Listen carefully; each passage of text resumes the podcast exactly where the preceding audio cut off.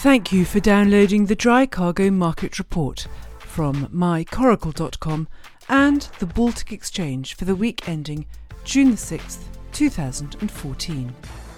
This report looks at the Capesize and Panamax markets. Starting with the Capes, and it was an active week for the big ships, with rates largely steady in the east and improving in the Atlantic. The West Australia China rate moved between the upper $7 and low $8 range for June positions, with too many ships still preventing any real push higher, combined with very little congestion in Chinese ports.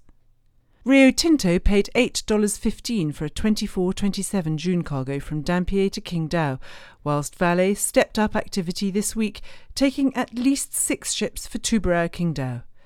The majority were fixed based on the BCI C3 route Tuesday and Wednesday, which was $21.05 and $21.53 respectively.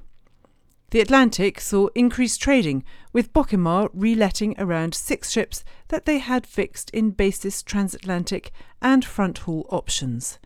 Shandong Steel took a Bocimar ship for 10-15 June cargo from Pepel to Qingdao at $22.20.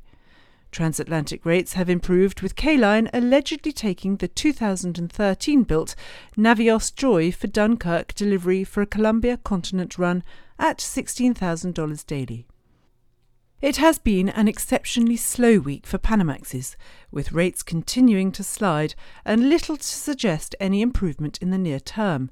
There was a touch more activity in the North Atlantic as the week drew to a close, and this had little impact, with still a long list of ships open and coming open shortly. Some owners were idling ships on the continent and Mediterranean, but there were ships still in ballast to South America.